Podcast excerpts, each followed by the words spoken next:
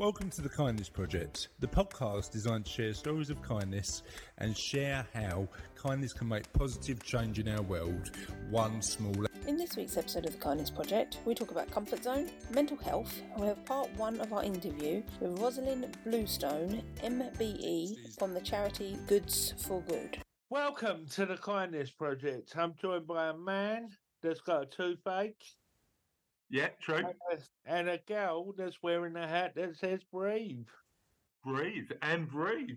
Russ, that was really enthusiastic. I'm really impressed by that, mate. I'm trying harder. You try, we're all trying. You know what? How about this as a the, as a starting point for a conversation? I'm I, as you guys know, I'm a fan of some other podcasts. The one that the one that I'm um uh I really enjoy it, and some of it's great, and then some of it's a bit celebrityfied. Is a podcast called Diary of the CEO.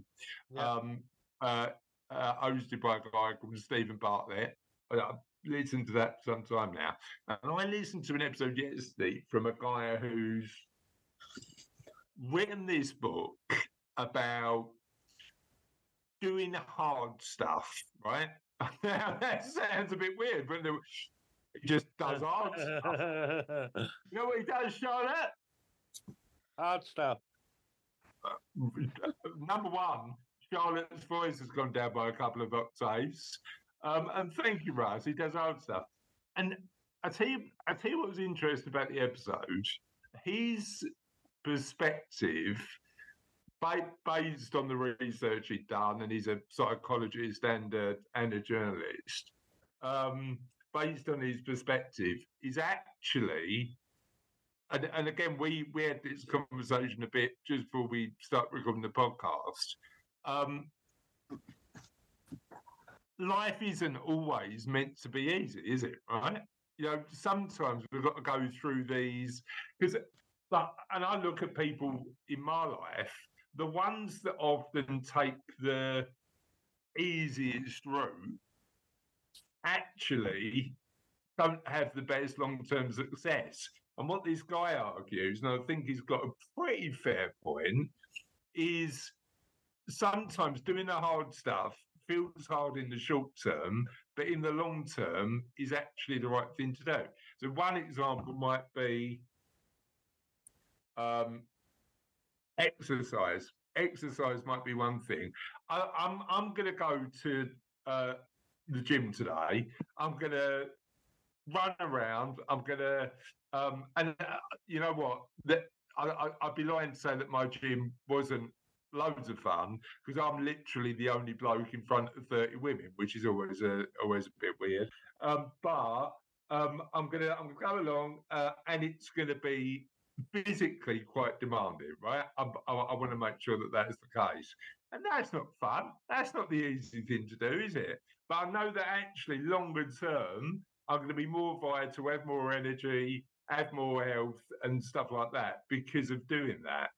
Um, but also, I suppose the and, and, the the thing that kicked this off was I was having a conversation just before we recorded the podcast about um, uh, it's not sometimes it's not easy to empathise with other people. The easy thing to do is to get on the outrage train, isn't it? The easy thing to do is blame. The easy thing to do is do all the things online, basically do everything every, everybody's doing on Twitter um, or X or whatever it's called now. So, what do we think about the principle of life is meant to be a bit hard? I don't mind complicated. I find Uh, but this, and this is the other point I want to raise. So I want to, I, I want to have a really interesting conversation with both of you about this. Complicated might be hard for somebody else. Like technically complex might be hard for somebody else. the technical is good. Um, I sit in the technical box. I'm, I I love a bit of technique. I th- I th-. Yeah, but that's your comfort zone, isn't it? Yeah, if I Whereas, have have a problem, I'll spend day and night trying to solve it. But so this, this is the interesting thing because there's a of saying you should spend most of the time doing what you're good at, um, and when when you get in the flow state. So, what do you think, Charlotte? I I like doing just I like being in my comfort zone. I'm a bit like like I I think I'm on the similar lines with Russ of like I have a little I have a little box, or maybe everyone is just a series of overlapping little boxes that are just all of their like the more you do, the more comfortable you get with stuff, right? So like to truly step out of your comfort zone, you'd have to constantly be doing new stuff, which isn't easy because as much as the world is a big and vast place, there's only so much one person can do. Yeah, but I, I, I am a firm believer in continuing to push those. Like, if your box is little, if your box is is just stuff you're comfortable with, and you never, you never push that out, you're never, you're never expanding your view of the world you're sitting in your box. You're never experiencing new things, and therefore, like, you're you like there might be stuff. Like I'll give you a perfect example. I went whitewater rafting two weeks ago. Didn't Yeah. know whether I was going to enjoy it. It certainly sat outside my wife Kaz's box because she she I, I, I, don't know if I should be talking about my wife's box, but um, my wife Kaz's box. Um, but she did it and loved it.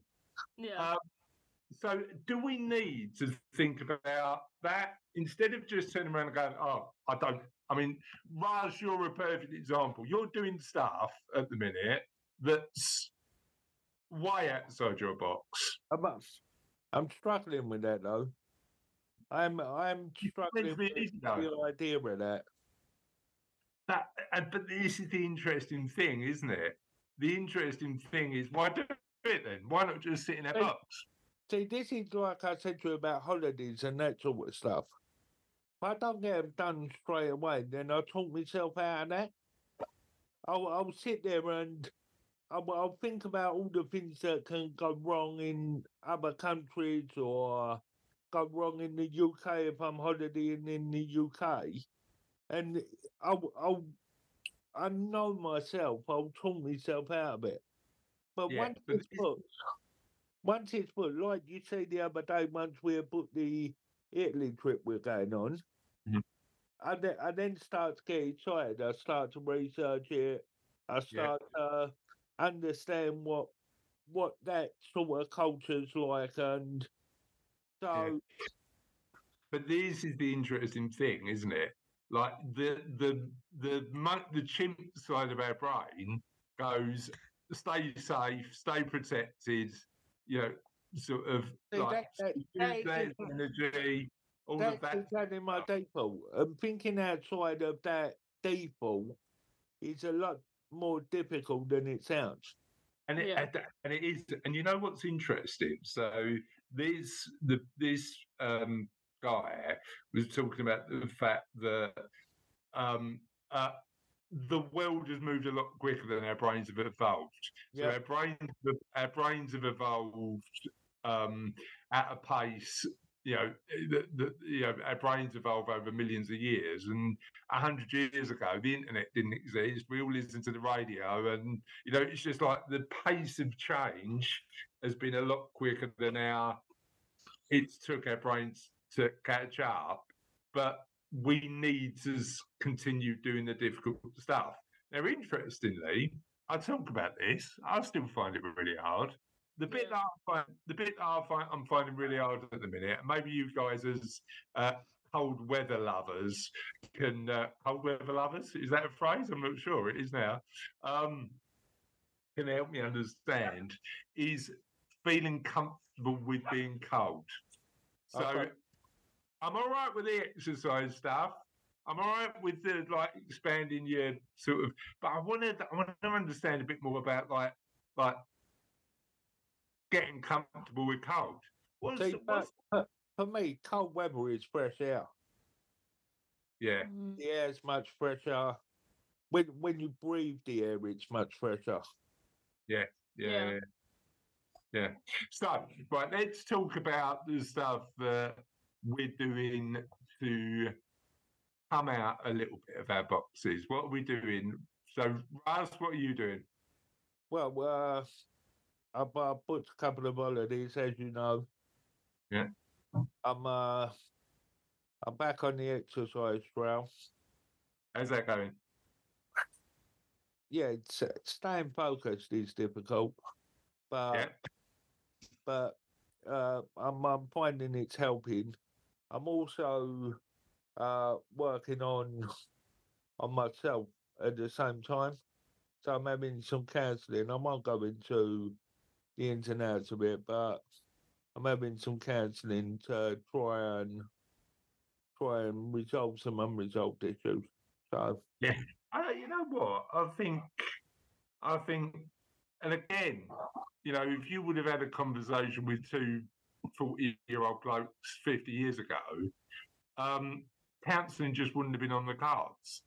But we, there, there are, there has been positive, like talking about these, these sort of, these sort of stuff, um, may not feel entirely comfortable, but it's probably a, a positive change in the world, right? What do you think?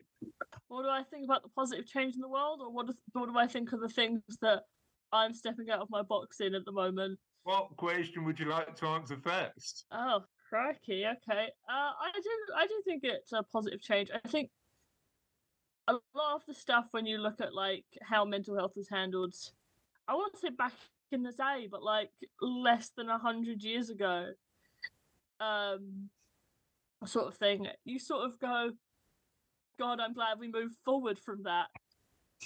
Um, and like, there's loads of I think there's loads of like negativity online from like people who, for some reason, prefer to stay in that sort of. I don't want to say dark ages because that makes it sound mean to the. But, but you know, you know why I think there's a lot of negative negativity online because it's easy. It's, Well, it's, I, it's- I actually, it's easy I- to jump online and and and give your opinion and be offensive and be unkind and be cruel. The the bit that well, means coming I- out of the box is actually stepping on stepping over that line and understanding mean- somebody else's point of view and nuance and there is a point between the stepping out of your box and understanding someone and the raging on the internet, and it's just not engaging. You're just right down the middle. Um, like Yeah, and and and i've, got to be honest. I, I think, I think, I, I mean, I, I've made a real conscious decision to. I mean, one one um, non-conscious decision when I, for some bizarre reason, got banned from Facebook um, for, for for no fault of my own. I don't think. Um, and then and then I actually a more conscious, conscious decision more recently to just come off Twitter, just cancel my account, not using it anymore. And I had, I I had like 4,000 connections on Twitter or 4,000 followers on Twitter. So I had, a- I had a bit of an audience and like sort of, but actually, I think my life is better from because I've not got that. Because I, I found myself checking it and actually getting angry about stuff that doesn't really matter. So I think there's a there's an element of self protection in terms of choosing not to engage. yeah. But I um, that choosing to consume you've got to be careful about because then we're getting these um, opinions um, that um, that actually don't matter. Um, but but but yeah, I mean, I, I, I suppose there's that. But the hard thing to do is to appreciate that yeah. we're all different. There's everything's nuanced. We're all looking at the world from our own unique perspectives, and this perspective of you're right, I'm wrong. This perspective of win lose is probably where our brains go because that's the chimp brain, isn't it? You know that where the world is a lot more complicated. What do you think? Yeah, I mean, going back to sort of what I was originally saying, like the idea of these people not wanting to move forward is sort of a I sort of think in my opinion it's sort of a a part of that of sort of being stuck in that brain of no, we're the way we have it works and we're not going to accept new things that could Yeah. affect us in any way. But I think there have been a lot of positive changes in in recent years. As much as like, you know, we can see the negative negativity that happens in the world. A lot of developments can be really positive, like uh, you know, counseling, therapies, stuff like that. Um, and there's also a lot of like, I think we've seen a, a change in the internet as well in some ways, of like as much as there is that negative side, there's also people trying to cultivate a sort of environment of positivity, even over the negativity that's happening. Yeah. Um, so, like, yeah, Yeah, and how about how about? I, I suppose there's two elements of that. I suppose the the the reality is that all pro, all human progress comes from people not staying in their boxes and um and you know pushing the boundaries of technology and science and human development and all of that sort of stuff. Everything comes from the hard stuff, doesn't it? yeah. Every development comes from the hard stuff. Yeah, I feel like so we were talking about uh games earlier. I think that might have been before the call, uh before the recording. Um and one of my favorite like genres of games is fun game, hidden message. Yeah, Um so like oh, what am I playing at the moment? I don't know if I've recommended this to you, but there's a game called Spiritfarer. Uh, and it's a really beautiful game about sort of the nature of grief and sort of coming to terms with death and and it happens to everyone. And it's just really like cute and beautiful game. Um and all of this message is hidden under the guise of you're a ship captain who's going around picking up passengers and you lead them on to the afterlife. And it's just this really beautiful game and like i have cried playing it multiple times uh, because once you like see past the cute stuff and get to the actual message the it's just like so beautifully executed what's the but message? it's hard it is hard like just coming to terms with the sort of grief and like as much as as much as it's a game it is sort of still saying very real things about the nature of life and sort of like one of the one of the characters sort of says this thing about like actually as much as i'm going to be gone we had a great time while i was here and sort of like that's more important than the fact that that you're sad now is we had a great time Yeah, yeah. it's Yeah. just like i i love stuff that's just like unexpectedly got some really deep themes and messages in it Yeah, but but I mean, I, sp- I suppose, I suppose. So help us understand what you're doing to expand your.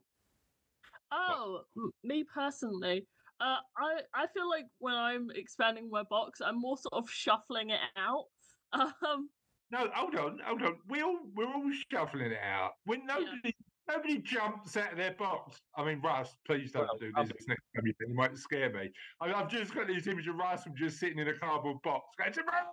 when we all walk in. Um, but uh, I think we're all just slowly pushing our boxes out, aren't yeah so like like you have your little starter domain where you sort of begin and you sort of shuffle shuffle out i uh have signed myself up to i signed both of us up actually and we didn't get to do it but i've signed myself up for another one uh to do an open mic up here uh, Yeah. in glasgow uh which i haven't done since i was 15 16 years old It's been a while. It's been a while. uh, and Yeah. I remember being like scared out of my mind when I first did it. Um, and like still the idea of doing it, I'm still terrified, but I'm gonna go and do it. Uh, what else? What else? What else? Uh, it didn't happen last summer, but I might do it this summer. Planning my first solo trip because I've literally never been away on my own. Like it's always been with school, with family, with friends. So you know, planning my first sort of solo trip. I'm not going to go far because if anything happens, the idea of that scares me. So I'll just go to like I'm thinking Cardiff could be fun. You know. Yeah. Just like little little Yeah. things to push me to um I've, we've spoken about it before uh, and I'm still kind of terrified of putting it out in the world but I'm working on my first poetry collection uh just Yeah. I've sort of got to come to the come to the reality of it doesn't then- matter if people read it it's just got to be out there Well, but it, it's just that push of the. It's the box, isn't it? It's just expanding that worldview so that you're in a position. And I'm proud of both of you for both doing the hard stuff and um, expanding expanding that box. Um, so what I'm going to do is I'm going to do um, a uh, uh, kindness news. So would you like to do Charlotte the jingle? yes hold on kindness news And I'm going to do um, uh, uh, an article about generosity, care, and kindness, reminding us to hold on to hope in the wake of tragedy. With students faculty and staff sitting shoulder to shoulder late Wednesday afternoon in Gomes Chapel, President Garry Jenkins reminded the Bates community of their capacity for human acts to help lift the darkness in the wake of the October 25th shoo- shootings in Lewiston that resulted in the deaths of 18 people. This might be a bit controversial, but I'm going to say anyway. You know who needs to get out their box? Um, American politicians around making better gun legislation. Is that controversial? I don't know. Um, the, the Virgil for Grief and Remembrance, presented by the college's multi faith chaplaincy, was held on November the 1st, uh, one week after the Lew- Lewiston shootings. Many Bates students had attended a large vigil three days before in downtown Lewiston and the Basilica of Saints Peter and Paul. The mood in the cha- chapel was somber. A few held hands. Some in their audience dabbed their eyes. But um, Reverend Brittany Longsdorf said, "Let us be a loving community and carry all the things we are fe- feeling and sifting through together. People have gathered gathered to grieve for centuries because it's vital in the healing process." Longsdorf said. She said that the simple human act of coming together binds us and also frees us of the guilt that can follow a, uh, a, horrific tragedy. Grieving together is essential to come out of this hard moment. That's why societies have done things like this vigil for years.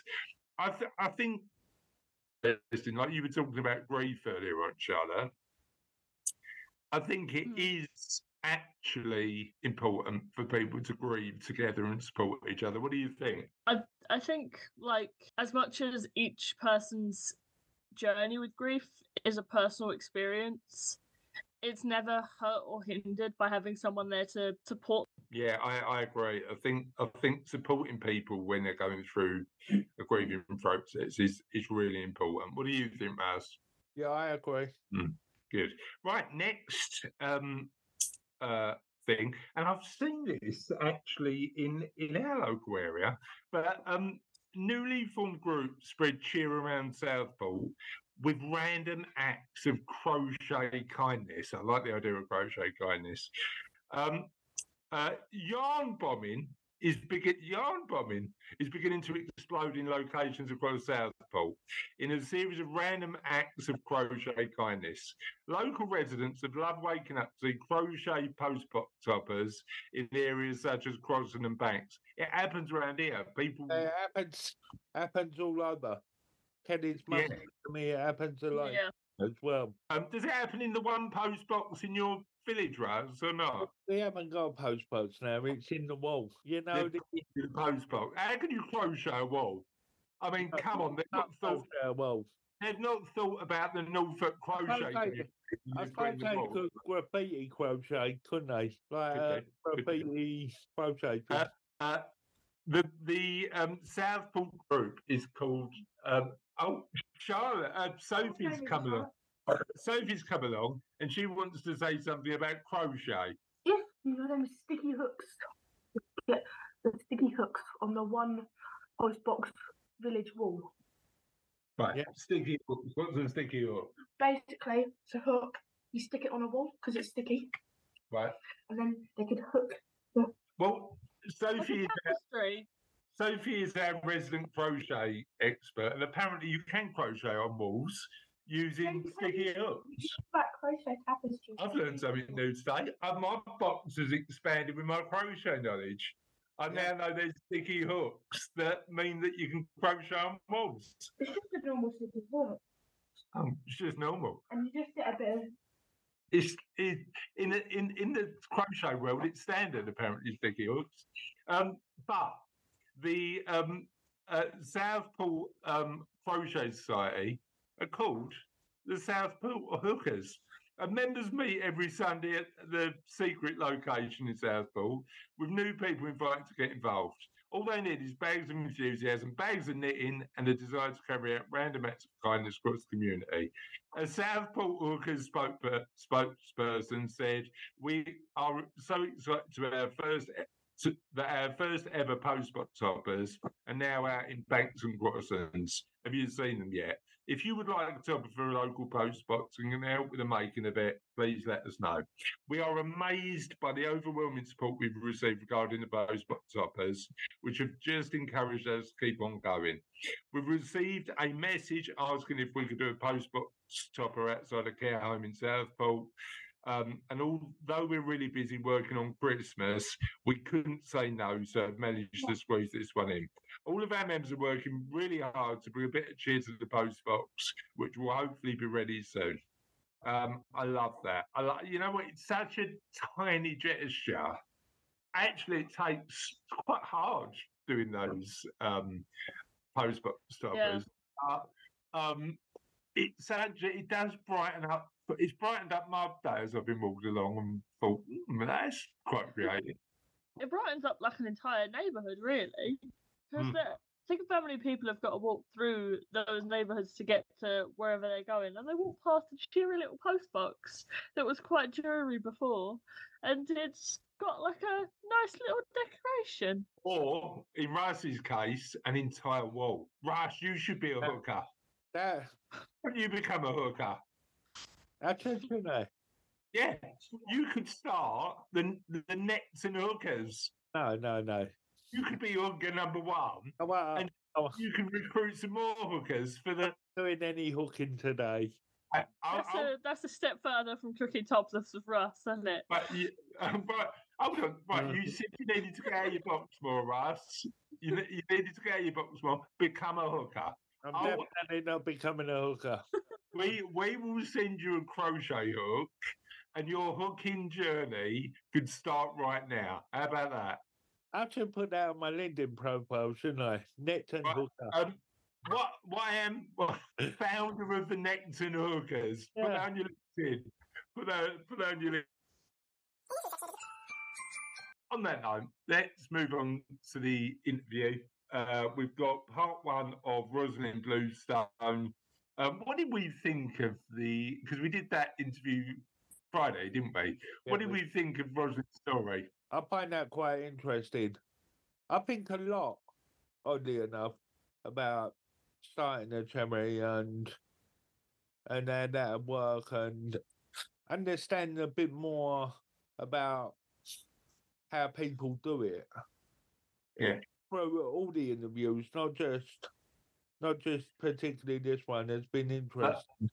But I think the interesting thing is a lot of charities start like Rosalind's Out of nothing, yeah. out of nothing. It's like any, Out of an idea. yeah.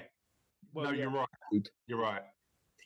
Out, out of an idea and a desire to help um, is is is is all is all you need. And actually, you think about that. That's all you need in a any anything it's set up, isn't it? A, a, a- desire to help and a, and an idea. Um, so so um, I really enjoyed the conversation with Rosalind. So let's listen to part one. Hello, Rosalind. Thank you for joining us for this interview. Uh, how are you doing today? Just to start with. Yeah, hi there, Charlotte, and um, and family and team. So it's great to sort of talk to. I always get inspired by sort of like small, focused sort of family or sort of uh, small groups doing good in the world. So it, it excites me.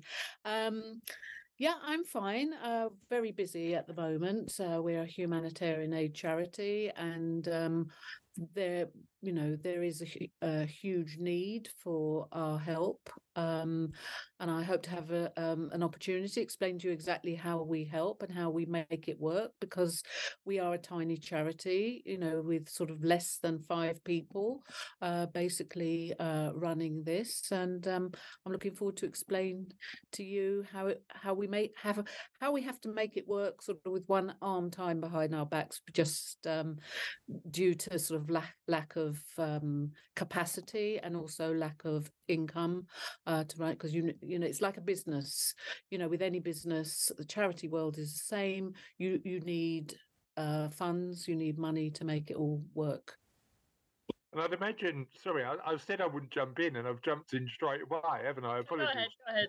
Go ahead. Um, and I'd imagine part of what you do, there's a there's a huge logistical element, isn't there? Because you act as that sort of intermediary between, you know, the goods coming in and you distribute. So, how do you run that? How do, no, actually, let's talk about Charlotte. Do you want to ask the first couple of questions, and I'm gonna I'm gonna freeze that for the minute. Righto. Uh, so, Rosalind, why don't we begin with you just telling us a bit about yourself and all all of the all of the great things that that entails. Okay. Well, um, I don't know about the great bit, but, but um, I, I, actually fell into the charity uh, world by accident. I, I, was brought up in northwest London. I came from a, a sort of, I had a deprived uh, childhood, and my three sisters, uh, and I have a brother as well. We were sort of, I guess you would say, child carers. My mum was very unwell all of her life, so we were sort of part of uh, of the team, um, and you know, so helped a lot at home. And uh, I grew up during the '60s. I didn't have money for the clothes that you needed, uh, you know, that a young uh, teenager needed during the '60s. So um, basically i sort of started working part-time from a very young age um, and sort of like uh, when i say working i went to school obviously i went to comprehensive school and i did my o level my G, well, the O levels then it was, um, and I did a secretarial course. But um, I always had a summer job, and I always worked on Saturdays, and um, and that's what you did. I sort of babysat and anything just to earn money so I could buy the clothes that I wanted during the swinging 60s and the sh- and the shoes because my parents couldn't afford it. So I grew up uh, and also as a younger child we grew up um, with black bags being left outside our front door um, because my parents, um, you know, when we were younger, they didn't have money uh, to buy clothes for us. I think we got sort of two new dresses a year, and um, otherwise it was the neighbours used to leave these black sacks on the on the doorstep for us so you know we were a family in need in in, in quite a, a nice area just so happened that my grandmother had given my my parents a deposit for a house, but they didn't actually have enough money to pay the mortgage and the bills and to feed us. So that's how we that's how I grew up. So saying that I was also a volunteer uh, at school, so I I uh, were, was interested in volunteering, and I actually went to school in Camden Town um, and worked with. Uh, um, used to I used to work for Camden Council for Task Force, and we used to go out at lunchtime and visit old age pensioners and do their shopping for them.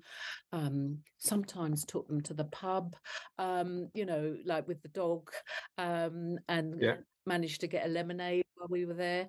Um, so yeah, that that's a little bit about my background. I did my GCSEs. I started working.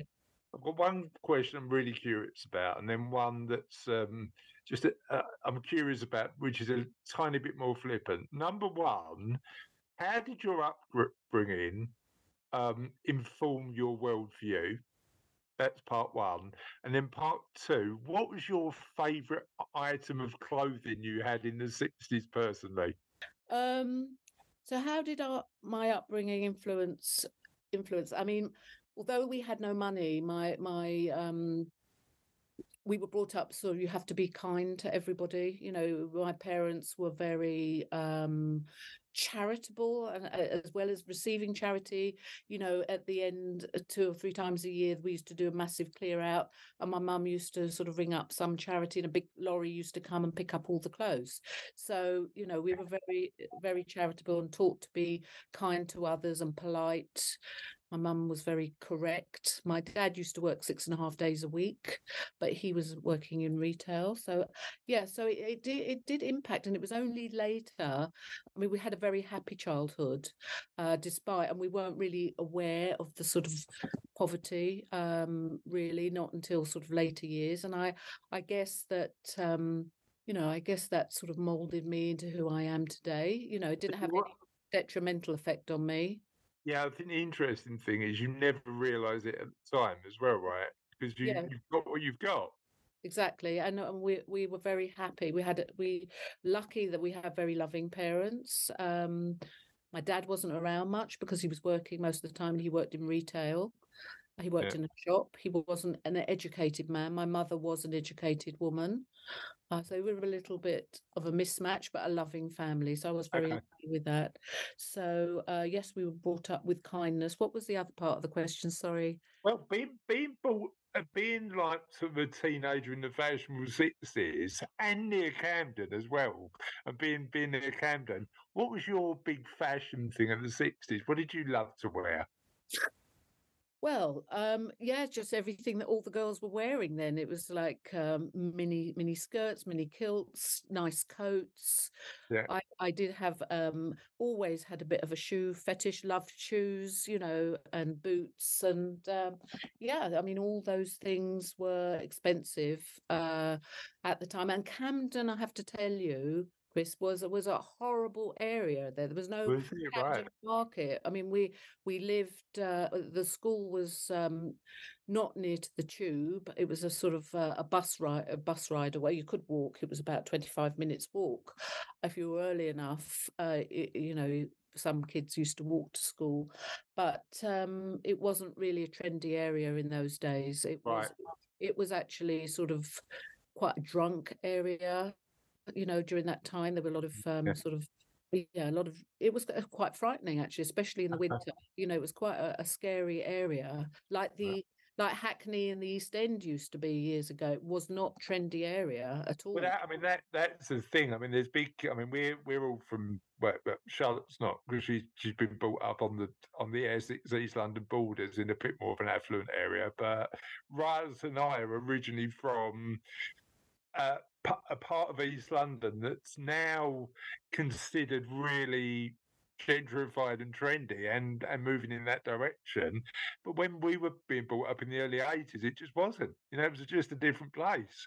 And i think people people miss that don't they? Because they assume that an area has always been what it's been but over the past 50 years. Like particularly big swathes of london have changed right is exactly my my cousin lived in the east end of london and the uh, place that she lived was opposite a bomb site which is where we used to play because even in the six, even in the 60s they hadn't rebuilt london and uh, the east end of london was a target you know a targeted area during the second world war and we used to play and i didn't really know till i was older what a bomb site meant. It was just one word bomb site you know what what, what does that mean? I didn't actually have any context for it yeah, my parents didn't talk about the war uh much. That people wanted to to to forget about yeah, it yeah. um, yeah. and they didn't really talk about it and it was only it was only when i was about 12 or 13 that they spoke about the holocaust or they spoke about you know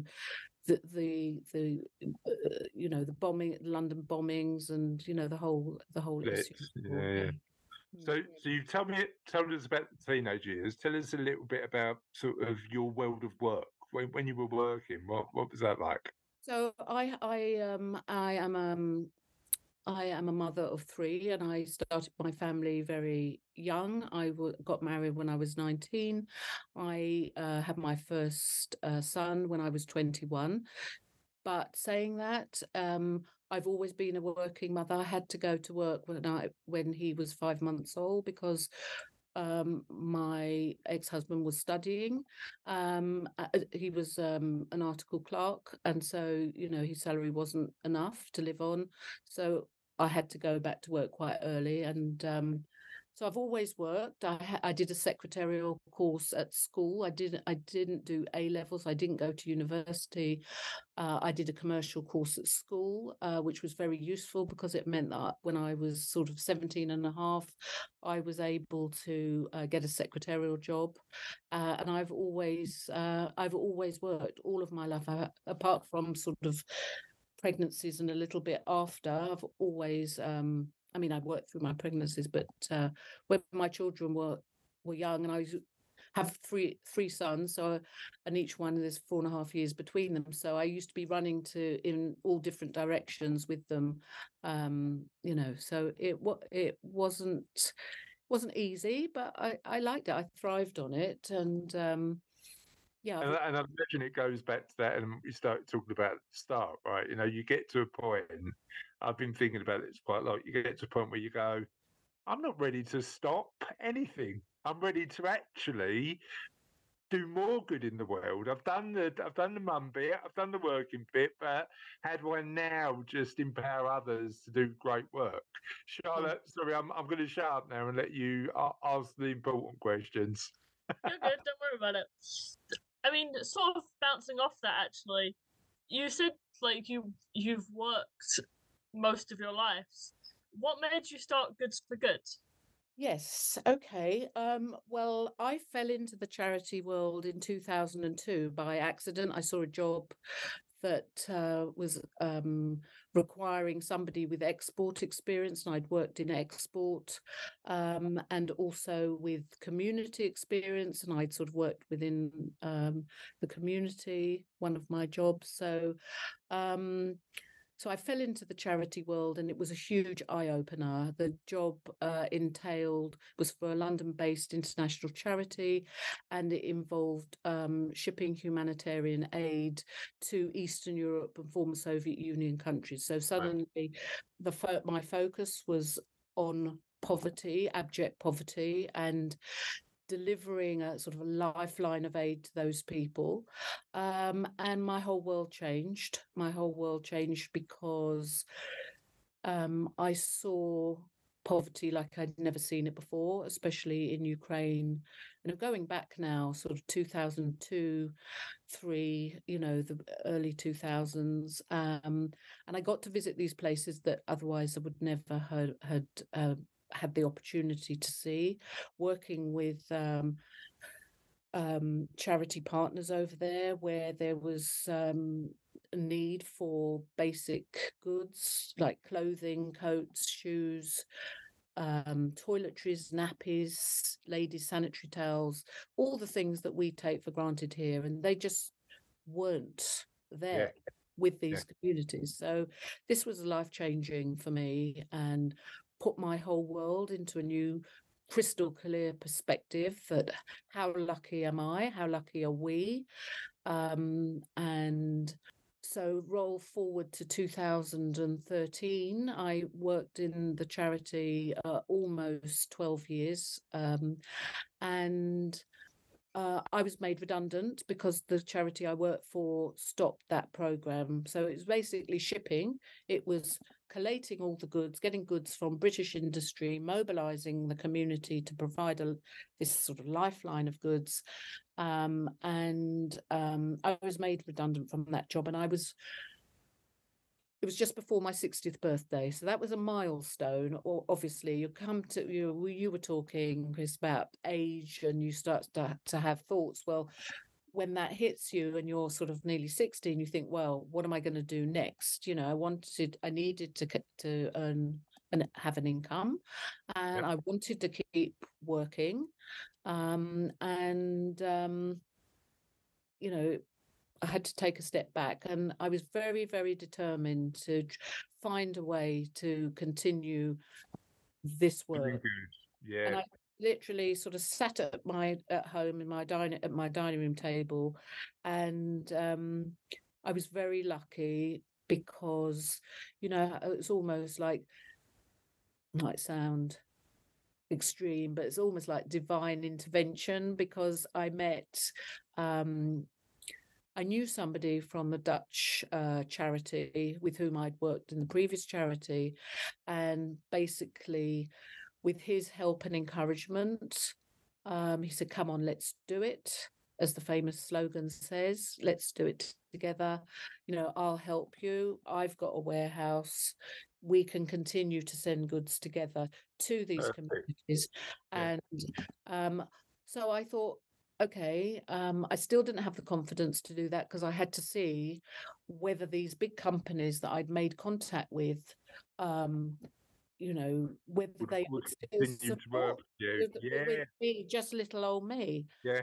Mm, so okay so the, my first my next step then was to check with um my my previous uh, colleagues people in in positions where I knew that they knew what they were talking about and I went to uh, I spoke to a few people. I said what do you think if I were to continue this with Max's help?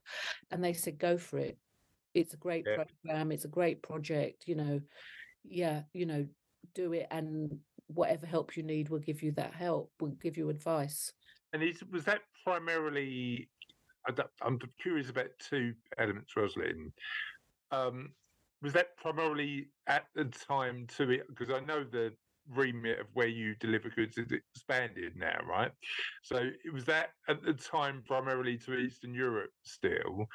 Um, and what what what's the remit of goods? Does it include clothes? Does it is it books? What what what do you include when you think about goods? What um and and and are there things that you won't ship out to places that need it? Help me understand a bit about that. Yeah.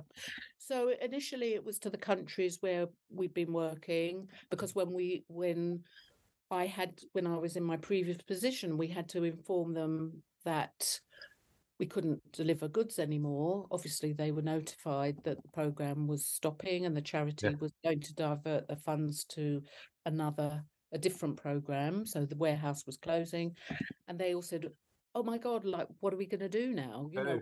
What are we going to do for nappies? What are we going to do for shoes? You know, I, we can't afford coats for the kids to go to school It's in." heartbreaking as well, isn't it? Yeah, You know, it's yeah. just yes. So that that was a driver. Also, another driver for me was my volunteers. I had a lot of volunteers that I'd recruited, that the charity that I was working with recruited for for the program I was running, and they were saying, "Oh gosh, we're redundant too. Like, what are we going to do?" You know, and these are people that are reti- retired or people like you thinking of giving back. You know, so what are we going to do you know you're going to start up something yourself like when are you when you when you what are you going to do um so and they were But the pressure was on, right? You know, you had to do it.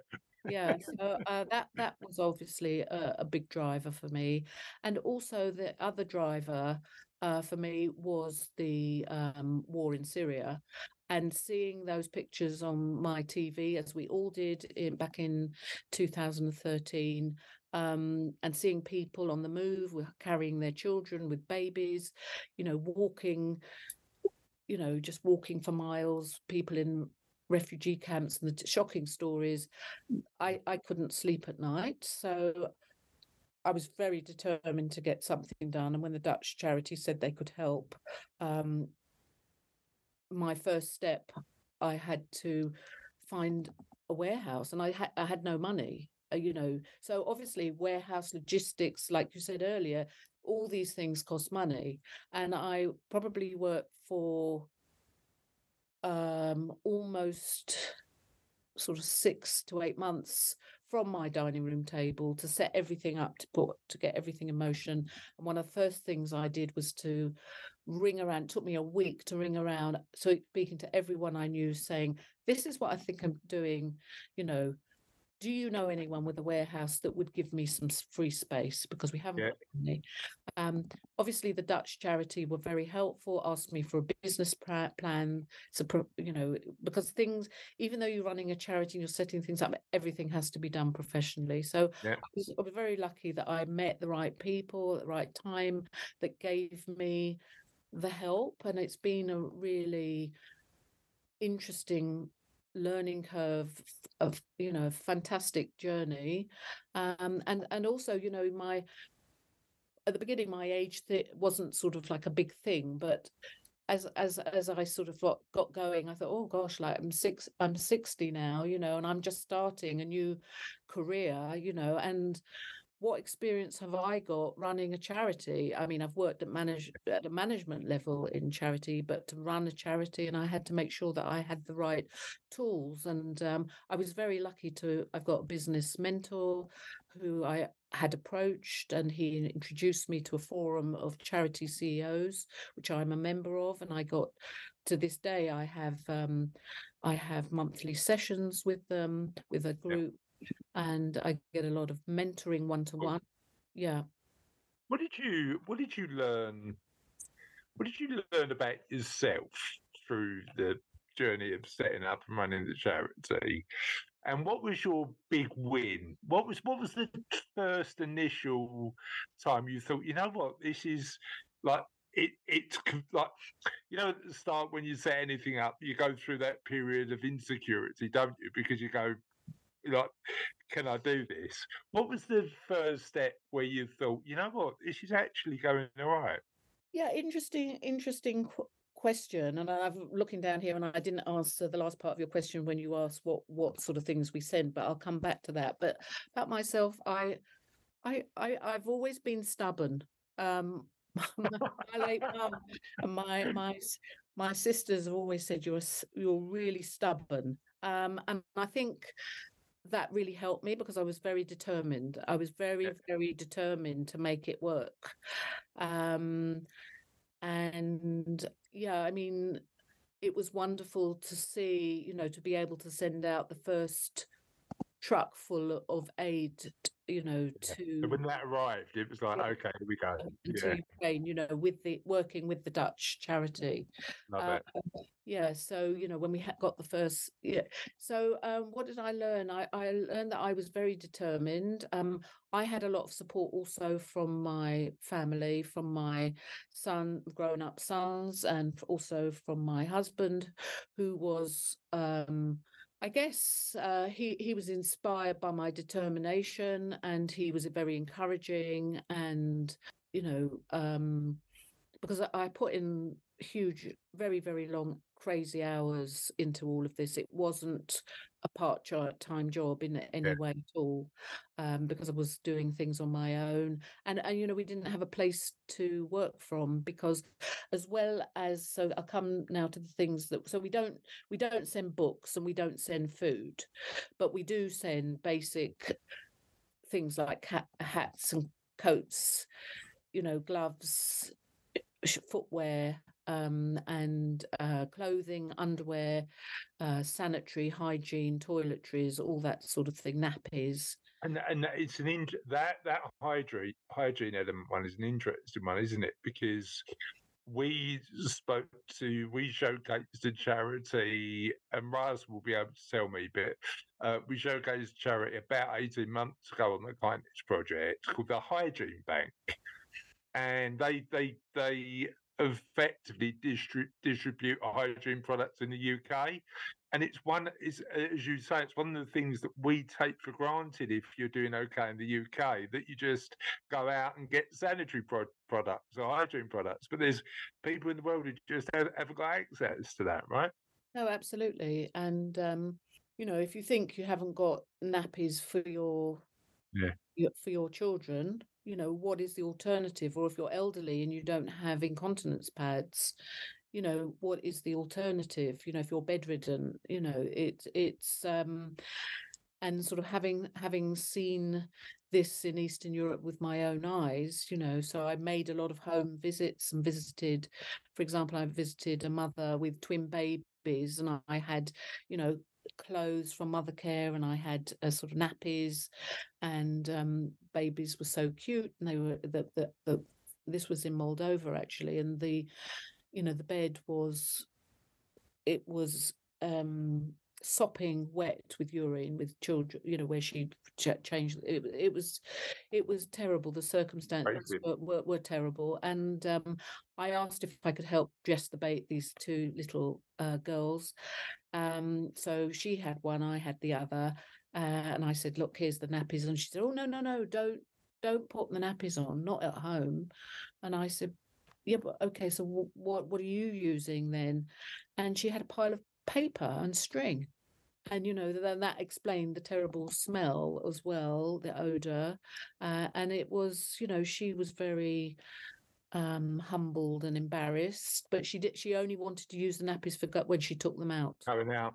Yeah. and that she, Charlotte. she would manage Yeah. So that was part one of um, Rosalind's story. We've got part two next week that I'm really excited to share. Charlotte, what I'm conscious of is you've got so Don't much. worry, I'm way ahead of you. I've Oh, got already got several jokes picked out about boxes. Yeah, so sorted. box jokes. So, tis the end of another podcast, but the Tis end the end. really the end.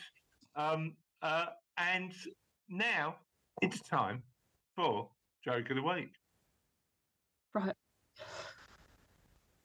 What are what are jokes? Uh, what do most jokes and cardboard boxes have in common? Don't know. What do most jokes and cardboard boxes have in common? They're very often recycled.